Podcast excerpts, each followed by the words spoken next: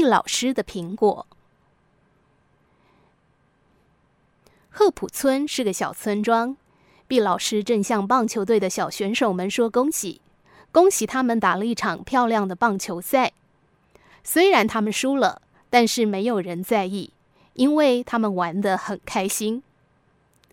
毕博蒂老师是贺普村小学的历史老师。每年夏天的每个星期六，他都会安排球赛，让他的学生和其他学校的学生比赛。比利·利顿是毕老师的学生，他最喜欢打棒球，而且他觉得毕老师是全天下最棒的老师。每次球赛结束，比利都会留下来帮忙整理球和球棒。等到整理完，毕老师总会笑着跟他说：“谢谢喽，辛苦你了，我们下星期六见。”贺普村的市中心有一条小小的街道，毕老师在球赛之后总会沿着市中心的街道走回家，一路上跟他认识的人挥手打招呼，而那些人也会挥手向他问好。经过傅老板的水果店时，他会停下来赞美傅老板店里的水果有多新鲜，然后挑一颗最红最亮的苹果放进袋子，继续他的路程。这一天，汤米·提巴顿站在对街，用好奇的目光看着毕老师离开水果店。他自言自语的说道：“好奇怪哦，毕老师怎么没有付钱就走了？”汤米踏上滑板，赶紧跟朋友们说他的大发现。星期六又到了，毕老师的学生们又打了一场球赛，他们和平常一样又输了。但是没有人在意，因为他们玩得很开心。比利留下来帮忙整理球具，整理好之后，毕老师和往常一样走路回家。他沿路和他认识的人打招呼，也向那些人问好。经过傅老板的水果店时，毕老师停了下来，挑了一颗最红最亮的苹果，放进袋子，然后继续上路。汤米和他的朋友们在对街看，不敢相信他们所看到的事。毕老师真的没有付钱就走了。他们迫不及待的跟其他的朋友们说，朋友们又告诉了他们的爸妈，他们的爸妈又跟邻居说，邻居再跟他们的朋友说，事情就在这小小的贺普村里传了开来。星期六又到了。棒球场上只有毕老师一个人。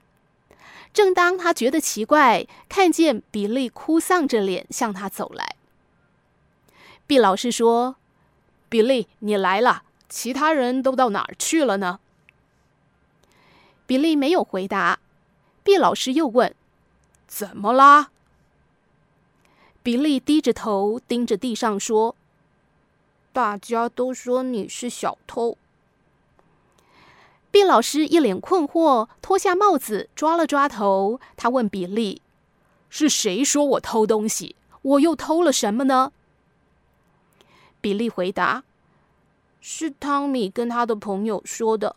他们说你在付老板的水果店没有付钱就拿了苹果，他们还看过两次呢。”啊，原来如此啊！毕老师一面说，一面戴上帽子。他对比利说：“我们去跟傅老板谈谈这件事吧。”他们沿着市中心的街道走，毕老师一路向他认识的人打招呼，可是那些人理都不理他，有的还假装没看见。最后，毕老师和比利来到傅老板的水果店，傅老板探出头来打招呼。你们怎么会在这儿啊？不是应该在打棒球吗？毕老师说：“今天没有球赛，我早一点过来拿苹果可以吗？”傅老板回答：“当然可以。你星期六早上来买牛奶的时候，都会先付苹果的钱。你想要什么时候来拿苹果都可以呀。要不要那颗最大最亮的红苹果呢？”毕老师拿了苹果。微笑的把苹果递给了比利。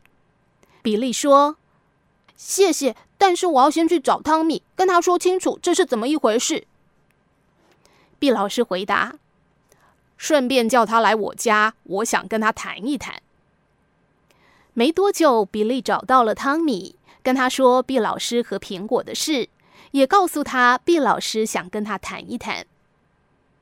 于是汤米飞奔到了毕老师家，他按了毕老师家的门铃，毕老师出来帮他开门，他们站在门边看着对方好一会儿。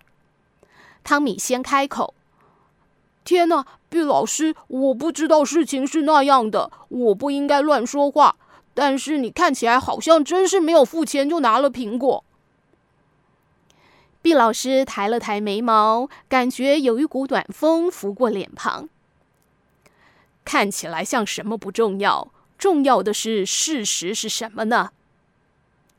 汤米低头看着鞋尖说：“我真的很对不起，我该怎么补救呢？”毕老师深深吸了口气，抬头看天上一朵小小的云。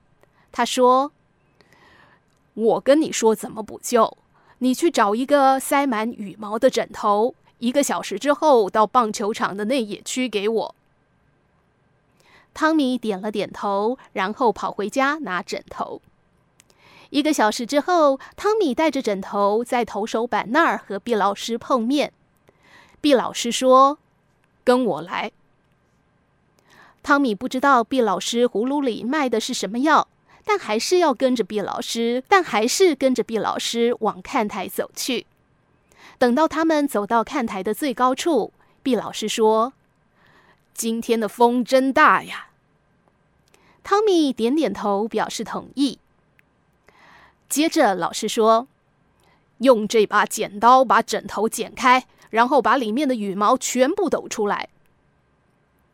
汤米一脸疑惑，但还是照着做，心里庆幸毕老师这么简单就原谅了他。千百根羽毛被风吹起，飞得又高又远。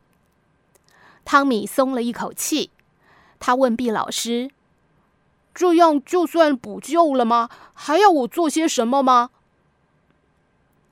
毕老师说。你还要做一件事，就是现在去把羽毛通通捡回来。汤米回答：“全部捡回来？不可能吧？”毕老师说：“你散布的谣言也是一样，我所受到的伤害是不可能弥补回来的。看，每一根羽毛所代表的，就是一位赫普村的居民啊。”汤米想了好一会儿，才明白毕老师的意思。